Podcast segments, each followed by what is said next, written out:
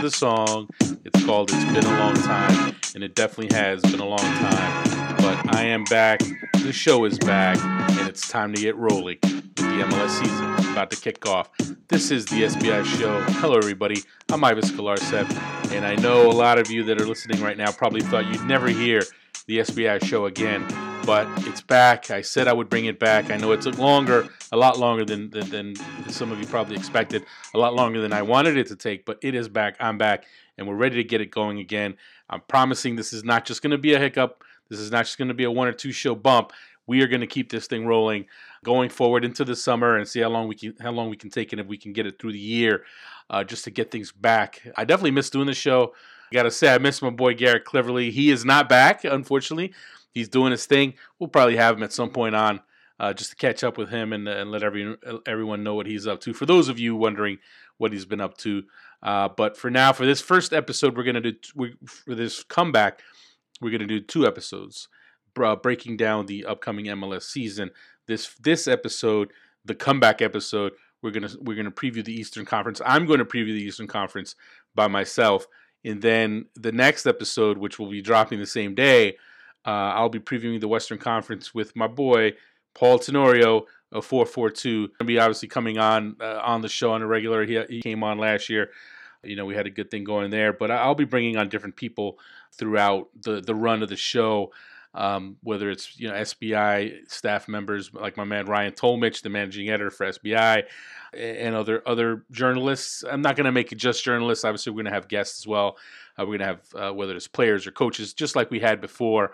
But of course, we have to get it rolling, get everyone back to being used to having the show around. And I have to definitely get into the routine of putting the show together. I've definitely worked on, been working on that uh, so we can get this going and have this be something that you can count on. And I know there's obviously a lot of shows that have come and gone. Uh, I've definitely been hearing from from former listeners who, who've asked me when the show's coming back because they want they they need a show. They want a show. There's not enough good ones out there. Apparently, hopefully we can this we can hopefully I can make this a good one again, and uh, that's what we're going to try to do today. This first episode back, we're going to talk about the Eastern Conference. We're also going to talk about the U.S. Under 20 national team, the CONCACAF Champions League, and also just MLS transactions that have gone on during the week. We'll save the Eastern Conference for later. For now, I want to kick things off talking about the U.S. Under 20 national team and the tournament that they've put together. They've basically got a foot in the door into the World Cup now after an impressive victory over Mexico on Monday. They beat Mexico 1 0, and it, it, was just a really impressive victory for them. The way they played, they really outplayed Mexico, and they really took Mexico out of their game. This is a Mexico team that, coming into that match, hadn't been scored on, had been rolling through the competition, and they definitely came in, I think, a little overconfident, and the U.S. shut them down. And you have to give credit to Tab Ramos and his team because anyone who saw them in their opener against Panama, you probably thought, oh, this team, I don't know how good this team is. Uh, you know, they lost their first game to a 10-man Panama team, and they didn't show they didn't show much in that game. And then, uh, so when you watch that first game, you're thinking, uh, is this going to be another uh, surprising early exit, like we've seen U.S. youth teams do in the past? Uh, but this team turned it around. They, they they won the games they needed to win to get out of the group, the first group. Then they played Mexico, and they just beat Mexico. They just they just took them out of their game. They just didn't let them do anything, and it was really impressive to see uh, to see some of the performances that we saw. Uh, Erik Palmer Brown was excellent. Tyler Adams was excellent coming back from the injury. I know people weren't expecting him to come back from from the injury he suffered against Panama, but you can see why the New York Red Bulls are so high on him. Uh, and it's great. It's funny to think how long it's been since we had the SBI show. We we haven't had a show since the Dax McCarty trade. Uh, but again, it's been so it's been so long since the last SBI show. I can't get in everything that's happened between then back in September and now in this show. So we'll try to keep it focused on the things that have happened recently. U.S. under 20s, very impressive. And let's not forget now, I know some people look at the U.S. under 20s and think, you know, their attack hasn't really, really been that impressive. Brooks Lennon's done well, but you know, there's something missing there. And I tell you what, yes, there's something missing there. They're missing quite a few players who would be on this team if they if if teams if they had been released from their clubs to play in this tournament. Uh, you know, when you're talking about players like Gideon Zelalem, uh, Josh Perez, uh, and obviously Christian Pulisic is eligible, uh, age eligible, but obviously he's got bigger things going on now. uh, playing in the Bundesliga with Borussia Dortmund and playing with the senior national team. So uh, even with the U.S. going to the Under 20 World Cup, I don't think anyone should hold their breath on Christian Pulisic playing in the Under 20 World Cup. You know, he has World Cup qualifying to worry about. He has the goal, and if you even if you weren't going to play in, in the qualifiers in the summer, you have the Gold Cup as well. So he he's busy. He's going to be busy, but still, uh, it's Gideon Zelalem, Josh Perez, Nick Taitague, uh, Haji Wright. Uh, there, there are quite a few attacking players that, that could have made a difference. Weston McKennie. I mean, these are all players who would have been on this team, and I think you're going to see quite a few of those guys on the team that plays in the Under 20 World Cup. Uh, right now, the U.S. is eh, they they aren't formally in to the World Cup yet, but it's essentially a done deal because they beat Mexico, and then Mexico turned around and demolished El Salvador. So the only way the U.S. doesn't go to the World Cup at this point is if they get blown away by I think six or more goals or seven or more, some crazy number uh, against El Salvador, and that's just not going to happen. Uh, this U.S. defense is very tough, uh, very stingy when you look at uh, Erik Palmer Brown playing defensive midfield, Justen Glad and and and um, Tommy Redding in central defense. That's a very very solid defense. Uh, I don't see them giving up more than one goal to El Salvador, let alone six or seven. So the U.S. are going to go through, uh, and you have to give some credit to Tab Ramos because I know there were a lot of people calling for his head after the loss to Panama, and I think people just you know they it wasn't a great game by by any by any means. You can't defend it. It wasn't a, it was it was a bad bad game by the U.S. But the way they responded, you have to give them credit, and you have to give Tab, Tab Ramos some credit for for getting them to kind of circle the wagons and finish the tournament strong after that terrible start. Uh, moving on now, we have the CONCACAF Champions League, and Thursday night, Vancouver Whitecaps knocking off the New York Red Bulls with the impressive 2-0 victory. And I tell you what, the Red Bulls over two legs they just they just especially in the second leg they just lacked sharpness. And they lacked some sharpness in the first leg as well but i think they showed a lot more in the first leg at the at red bull arena but they didn't they didn't that didn't turn into goals for them. The second leg they just looked really out of sorts and, and vancouver credit to the whitecaps. Whitecaps took it to them. The whitecaps definitely have scored even more goals. I think you know luis robles had an outstanding save in the first half but they just the Red Bulls just are not sharp yet, and it's it's, essentially preseason for them. So I'm not going to knock them too much. And I know some people say, "Well, wait a minute, this Vancouver's preseason as well." But you know, I think the Red Bulls are a team. They're kind of a team that needs to to really for their rhythm and the way they play, the style of play that they play. They're not. They're a team that needs to get sharp. They need they need the games to get sharp. Uh, and I think you know if this if this game had taken place you know in June, if these games had taken place in June, I think the Red Bulls would have uh, had a better accounting of themselves. But no, not to take anything away from the Whitecaps, they did a really good job, especially considering the players that they were missing. They were missing a handful of important players. Credit to Carl Robinson. And credit to the young players on that team. When you talk about Kekuta Manneh scoring in the first leg, Alphonso Davies scoring in the second leg, the rookie Jake Nerwinski doing his thing, starting it right back in both games for the Whitecaps. He's he's looking like he's got a promising future ahead of him. Uh, and then Fredy Montero, the newly acquired former Seattle Sounder, scoring a, a, big goal for for his new team. And I tell you what, between him and Brek Shea, that's a couple of uh, a couple of good pickups for Vancouver, and they're looking like a team that could actually uh, take a step forward in 2017 uh, based on that performance. As far as the Red Bulls go. Uh, it's back to the drawing board for them. Another disappointing performance. As I said on Twitter, they probably hate Canada at this point. I mean, after after losing to Montreal in the playoffs uh, last year, and now you lose to Vancouver in the Concacaf Champions League. I mean, Jesse Marsch has got to be hating hating Canada right now. But look, don't write off the Red Bulls. Uh, obviously, they're still not sharp, but I think they'll be fine. I think they'll still be a good team. I think they're going to take a slight step back, but again, they still have money to spend. They still have uh, at least, I think, one impact player they can go pick up, or one uh, player that they can spend a significant amount of money on. Um, so if you consider that, that's and and also consider the fact that Tyler Adams isn't with them right now, and I think Tyler Adams, the uh, on the U.S. under twenty, I think he is going to be a big factor for them this year. I know everyone's talking. It's I know the competition is between him and Sean Davis, uh, but I tell you what, Tyler Adams is going to be real tough to keep off the field. I think he's that good a player, even though he's only 18. The kid has some serious talent, and I think we're going to see him before long. Uh, but yeah, don't write off the Red Bulls. I think I think they'll be fine. I think Jesse Marsch's team will still be uh, a very, very good team he- heading into the new season. Uh, moving on now, we'll get into a little bit of uh, MLS news. and notes some developments that were by no means surprising, but still, when you kind of take a step back, you're like, whoa, these guys don't have jobs at this point.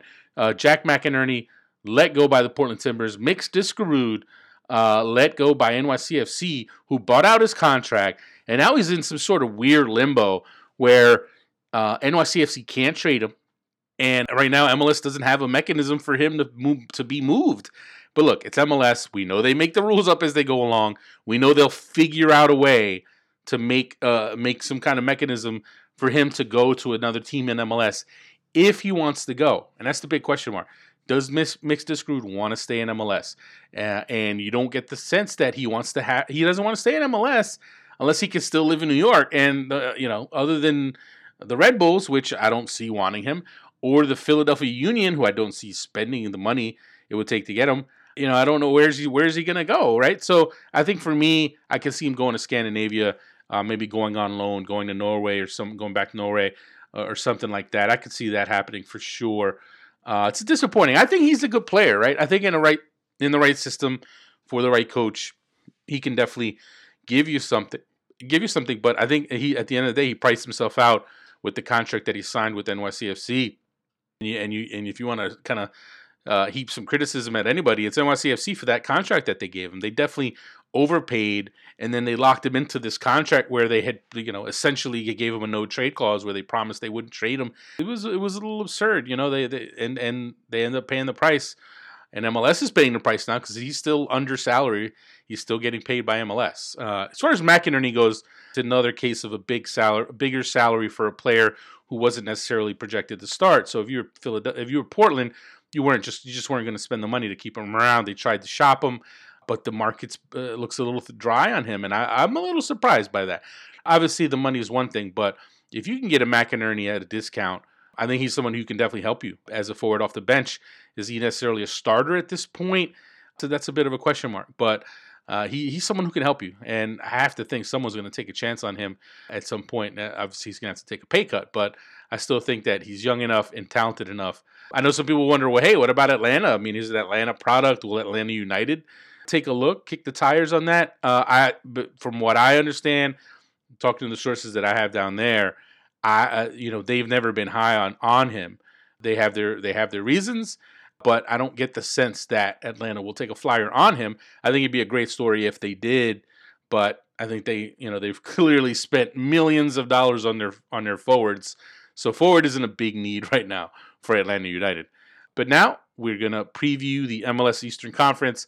I'm gonna go. I'm gonna give you the rundown of all 11 teams, uh, just to give you a kind of sense of how I see them breaking down in 2017. And of course, I always have to throw the caveat out there: things change during the season. Whether it's big injuries, big signings, as I just said about the Red Bulls, they have the money to go add a player, a significant player, and they probably will do that. So how do you kind of you know factor that in as well?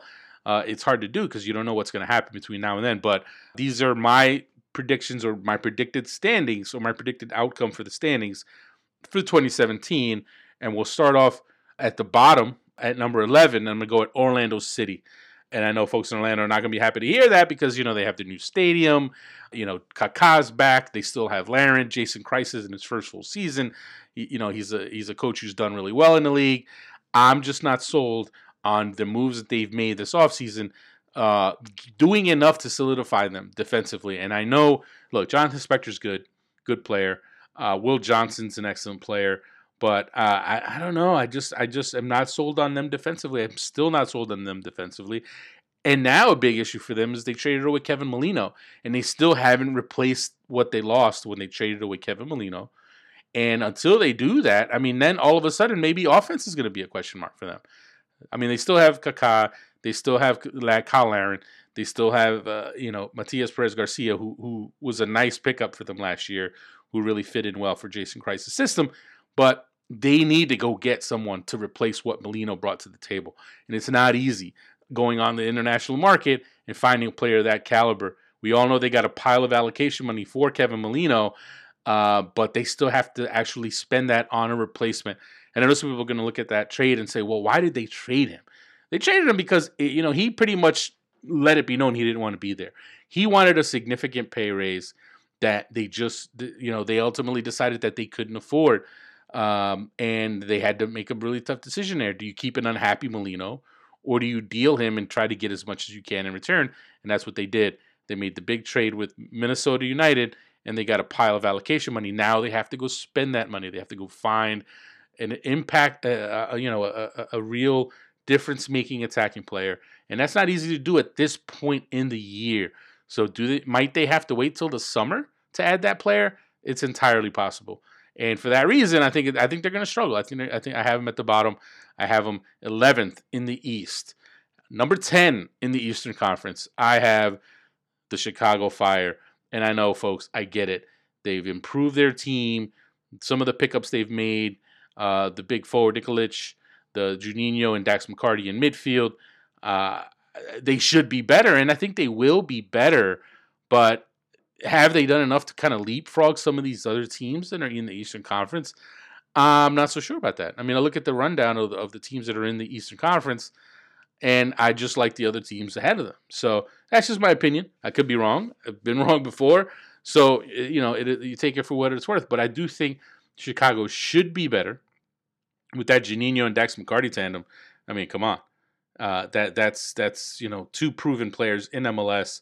Uh, I, I, you know that's that's an upgrade. That's an upgrade. But uh, I still have questions about their defense, uh, their midfield. So I, am still not sold on them. I'm still not sold on them, and and you know I think it could be another long year.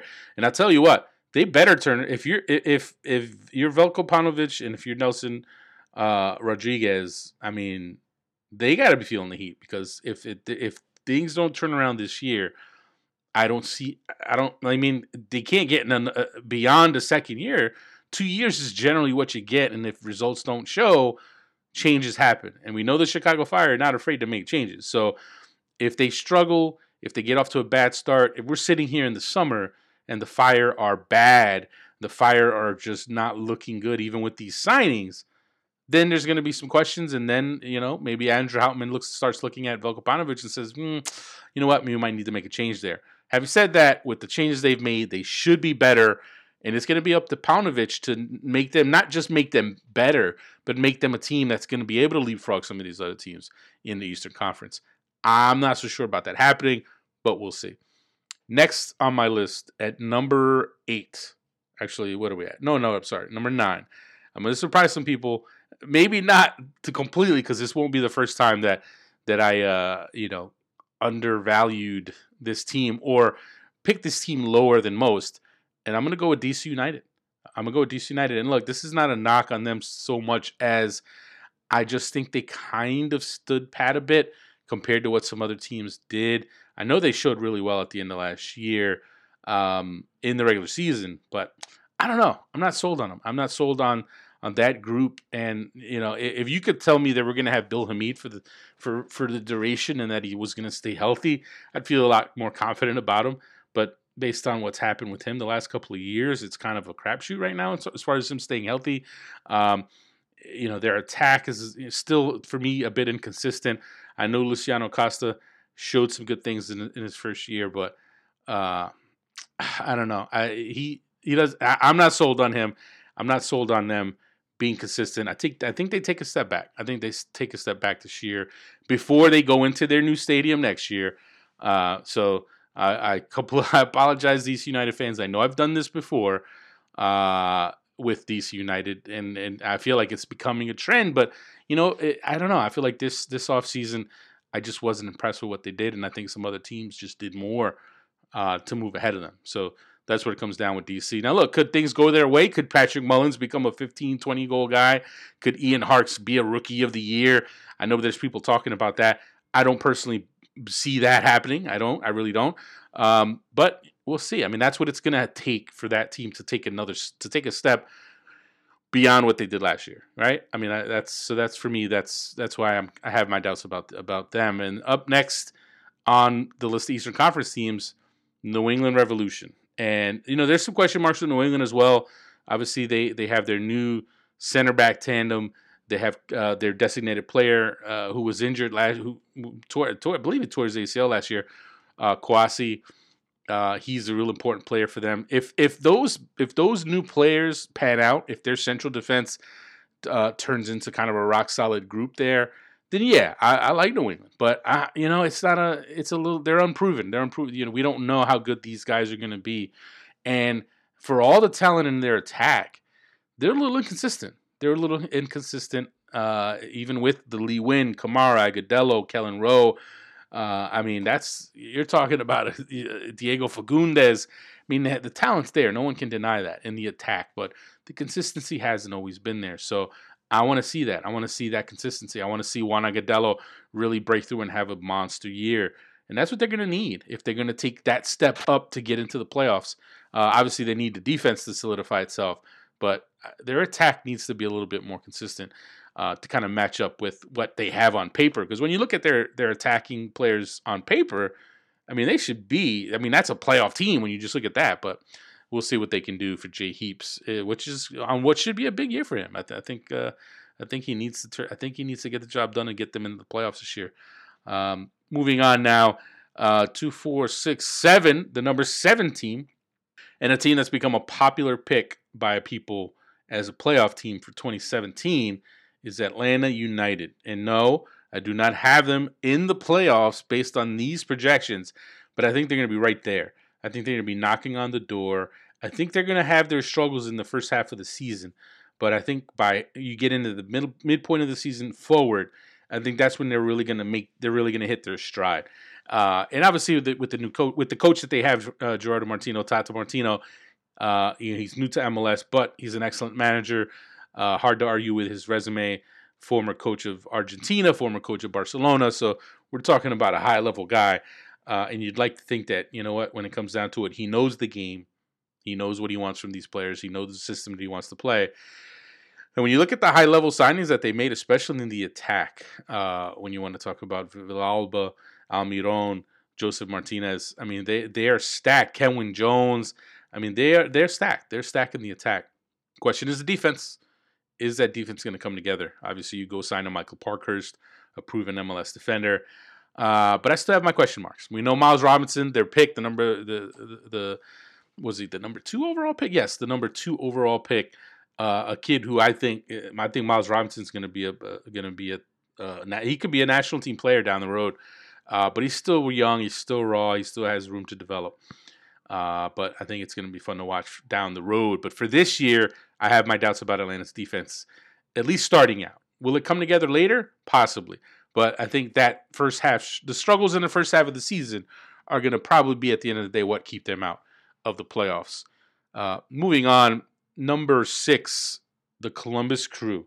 And here's an interesting team, right? So last year, uh, I know I didn't expect them to ha- have this kind of fall from grace. I didn't see them just completely falling off the map, but that's pretty much what happened to them. They went from MLS Cup finalists to and a team that I picked to win the Supporters Shield last year. Uh, they just completely fell apart.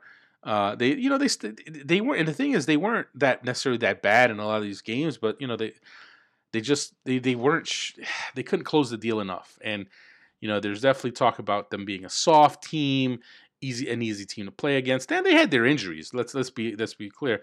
Uh, obviously, they, they lost Gaston Sarro uh, again uh, and they never quite replaced him. Uh, and then you had Federico Higuain get hurt. Uh, that uh, that that didn't help them at all. I don't know something. It, was weird. It was weird with them, but they've bolstered their defense. Jonathan Mensah, the Ghanaian, is a very good player. They in, went in the draft and got another player that I like, in Lalas Abubakar. Uh, you know, when you look at that defense now, I think their defense could actually be a pretty pretty tough unit. So if that defense comes together like you think it can, then yes, they're absolutely a playoff team. Are they a top two, top three team in the East? I don't see that, but I definitely see them getting into the playoffs. Now, if their defense doesn't come together, then that opens the door for some of these other teams, for in Atlanta, uh, for New England, for DC. Uh, but for right now, I, I, do think they have some pieces there defensively. And hey, don't forget the homegrown player, Alex Crognale. Uh, he's another one, uh, the talented the talented center back uh, that played at Maryland. He's he's another one to watch as well. So uh, Columbus Crew, I think they are going to bounce back a bit, not all the way back to MLS Cup final, but I think they're going to bounce back. Uh, and now we're on to number five, the Montreal Impact. and they're a team that you know really put it together in the playoffs. Uh, you know, knocking off DC, knocking off the Red Bulls. Uh, you know, obviously they met their match against Toronto FC. They're they're an intriguing one, right? I mean, they bring pretty much all their all their guys back. They don't. Drogba's gone, but they had already moved on from Drogba last year. They were a bit. They were a better team without Drogba on the field last year. But I don't know. For me, something I just I just think I don't know. I think they take a step back this year. Obviously, they rely a lot on Ignacio Piatti. Nacho Piatti was one of the best players in the league last year, no question. Uh, but they're going to need him to carry carry quite a bit of the load. I know M- Mancosu, the striker, did well for them uh, last year, and he you know he should do well again this year. But I don't know. There's something about Montreal, just the moves that they made. Uh, I'm I'm still feeling like uh, what we saw from them in the regular season is pretty much what we're going to see again. And look, they got hot at the end of the year, and that's what people remember. But I don't know if that's necessarily if that's a if that's a reasonable uh, rating of what they really are going to be for an entire season. I don't know. I don't. I don't think that. I don't. I don't see it. So I think they still are uh, like in the five six range, but I don't see them going beyond that. I really don't. Uh, I think that's what they're going to fall. They're so they're still kind of a wild card team. Uh, maybe they can get hot in the playoffs, but I, I, don't see that magic striking twice for them. Next up is at number four, a team that I really like, uh, a team that I think is going to surprise.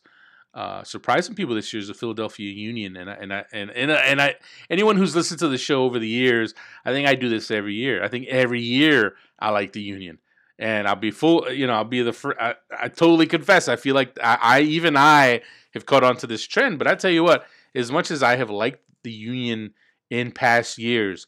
I don't think I've liked them as much as I like them this year in terms of the team that they have, the signings that they made. I think this is as talented a team as they've ever had. And I know, hey, you could be like, oh, that's not saying much, but I really think that with, with the group that they bring back, and now you have an Alejandro Bedoya from the beginning of the season. Uh, now you have that rookie class of, of Rosenberry, Herbers, and Yaro with a season under their belt. I know Yaro's injured and he's going to be out for a while, but still, those guys will be back. Uh, they're going to be better. Andre Blake's going to be better. He's a year more mature. Uh, and then some of the pickups that they that they they made in in in the winter uh, helped address some needs as well. So I, I, I like the Union man. I like the I think their ceiling is is is a little lower obviously than than some of the big contenders, but I think they're a team that can get into that top four, get that home playoff match, and, poten- and potentially, you know what, get into the conference semifinals where you know they can just kind of get that experience to, to keep kind of moving forward. And if you're the Union, that's what you want. You want to keep making steady progress. You don't want to miss the playoffs. You don't want to have another first round exit because then it's kind of you're kind of stagnating. Uh, and, and, I don't I don't see that happening. I think with the play with the players that they have, uh, they're going to be all right. And how about Oguchi Onyewu is back? Gooch the Gooch is back and he's actually going to probably play an important role for them, especially now that Joshua Yaro's hurt. Uh, they're going to miss him for a few months, and I think that's going to be an opportunity for Onyewu to step in there. We'll see what he what he's got left. He's been out for a while. Uh, I thought he was going to retire. I mean, the word the word making the rounds a year ago was that he was going to retire, but he's still here. He's playing, and uh, I mean, I'm hearing good things about him. How, how he looks in the pre- how he looked in the preseason for the Union. It sounds like he's doing well. So uh, we'll see what he does uh, now that he is in MLS for the first time. He actually hasn't played in MLS before. Uh, for anyone that kind of was thinking, mm, did he play in MLS? No, he did not. He spent his career. He went from Clemson straight to Europe and then stayed in Europe up until now. Obviously, he tried. He he tried out. Uh, he went. He was on a trial with NYCFC and was probably going to sign with them uh, before, from what I understand, he ruptures his Achilles, and that set him back another year. Uh, so, but now he's going to play in MLS, and we'll see what he can do. We'll see what he has left. Now we're down to the last three, the top three in the Eastern Conference. We have number three, New York Red Bulls. And I know some people have them as the top team in the East. Some teams have them at number two. I'm going to put them at number three. And it's just because, uh, you know, now we saw these first couple of games and and I, I think they're going to miss Dax McCarty. I really do. I think they're going to miss him.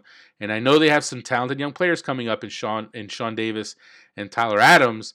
But I think at least this year, definitely at the beginning part of the year, they're gonna they're gonna miss they're gonna miss Dax McCarty. They really are.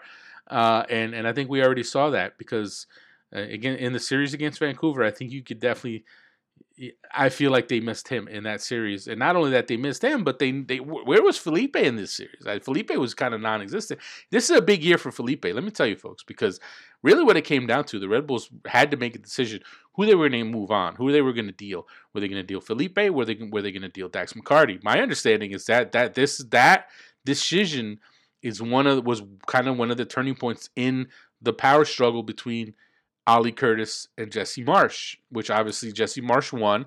Ali Curtis was given the boot. Uh, and now Felipe, eh, you know what? You wanted to be the man. You want to be the top dog. Now you got to prove it. Now you got to play at a high level on a consistent basis. And he's not off to a great start, I got to tell you, because he just he did not bring it in the Concacaf Champions League. If he doesn't play at a really high level, I think the Rebels are gonna, you know, they I think they're they they could be in a little bit of trouble because they need they need him to they need him to step up. So we'll see how they do. As far as the Red Bulls, uh, finishing up on the Red Bulls, it's not just a question of Dax McCarty. Jesse Marsch is, is is tinkering with changing their system, their formation, going away from the one forward, trying to partner Bradley Wright Phillips with, with another forward, whether it's Gonzalo Veron, whether it's playing Sacha Kljestan up higher, uh, or play, playing more of a 4 4 2 than instead of the 4 uh, four two three one. So that that's for me. Uh, there, there's some questions about how they're going to adapt to that, and also defensively, uh, you have a, a, bit of an inexperienced player in, in Aaron Long, who you're hearing. You know, we're hearing great things about. Jesse Marsch can't stop raving about him, and I, you know, he held his own in, in these two games against Vancouver. He did not do badly, so at least the early signs on him are pretty good. So we'll see if he can maintain that. But the, I tell you what, the Red Bulls, as constituted right now I don't see them as a title contender. But again, as I noted before, they have money to go make another signing eh, at some point, whether it's now in this window or in the summer. And I think once we see what they do with that with that money, then we'll have a better sense of are they going to really make a threat, really really make a push for that MLS Cup that has so uh, so far eluded them. So, moving on to the number two team on my board for the Eastern Conference, New York City FC uh, a team that, while they didn't necessarily address their defensive issues, I, I still like the moves that they made because they are, their attack is so good and is going to be so good with some of these pickups that they made uh, with Maxi Moralez and Rodney Wallace. Uh, and also with look Yangel Herrera in the midfield, the young, uh, the young Venezuelan. He's a very talented player. Man City obviously you know paid I believe three million for him. I could be wrong on that number, but they paid they paid multi a, a multi billion dollar transfer uh, to, to to bring him over and then loan him to New York City FC. I think he can help uh, replace Andoni Iraola, who was a big loss. He retired. For those of you who missed out on that, uh, defensively, are they good enough? Are they good enough defensively? That's that's the big question. And I I would say eh, they're not going to have one of the best defenses in the league. They're just not but I think they can be adequate defensively. And I think they've upgraded the goalkeeper position. I think Sean Johnson is better than Josh Saunders. I do wonder about Sean Johnson in that system when you want to talk about playing out of the back. And, and, and, and it, you know, Sean Johnson's not the most technically savvy in terms of footwork. That So that's a question mark. That's a, definitely a question mark for them. Um, but, I mean, when you look at that attack, David Villa, uh, Maxi Moralez, Rodney Wallace, Jack Harrison, Tommy McNamara, Khiry Shelton, Jonathan Lewis, the rookie and U.S. under 20 national team player. I mean, he's got something. He's got some qualities that he could definitely make a make a difference for them this year. So the the the the firepower's there. And I did I and I don't even I didn't even mention Andrea Pirlo. Come on. So with all that firepower, I really like them. I really like them, and they could absolutely they could win the whole thing. And I know some people say, "Oh, that's crazy. There's no way." But you know what? They can. Um, but again, it's the defense that's still the question mark. That defense. It's hard to look at that defense and say, "Okay, yes, they're definitely winning the whole thing." Uh, not with not with some of the other teams that are competing. Uh, that are among the the when you want to talk about the the short list, the short short list, like the top three teams that are contenders. I mean, uh, you know, those teams have really strong defenses. So I think that's what separates them. And number one on my on my list, Eastern Conference team going into 2017.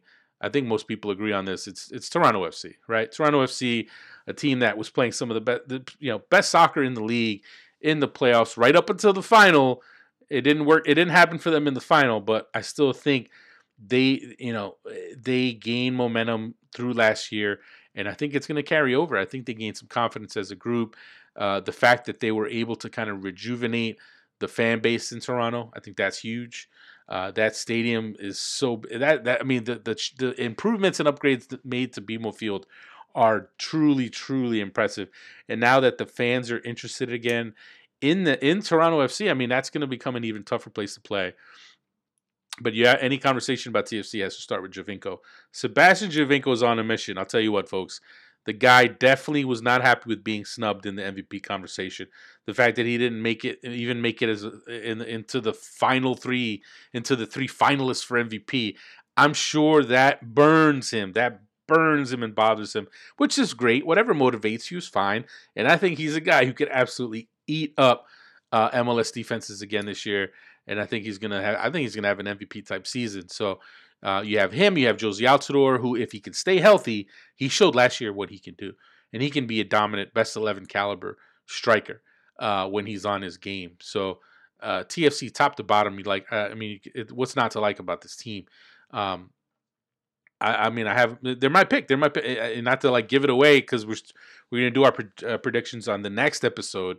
Uh, but I tell you what, I really like TFC, and I really like Greg Vanney as a coach. I think he, I think, I don't think he gets the credit that he deserves for the job that he did last year, uh, especially a team that was missing players in the summer, uh, back when Jozy was injured, uh, and you know they had to deal with Giovinco being injured t- uh, toward the end of the year, and some of the moves that he made, not only playing some younger players who played well, but also playing different systems. Uh, you know, whether it's three in the back or four in the back four four two, four three three. Like he was not afraid to try things and and experiment and really kind of give his team the confidence to play in multiple systems. And I think that's going to carry over this year. I think that's and now with some of the signings that they made, the depth that they have, they can place in in a variety of ways, and that's why they're a team. I think that's just going to be tough to match up with, and I think for that reason, based on the experience that they gained last year in the playoffs, they're gonna. I, I, mean, I think they're gonna, you know, be right there at the end again. Uh, and that's it. That's the Eastern Conference preview. I'm trying to think of anything that I may have missed. I apologize once again, DC United fans, for picking your team to not do that great. I could totally be wrong with the picks. I could absolutely be wrong.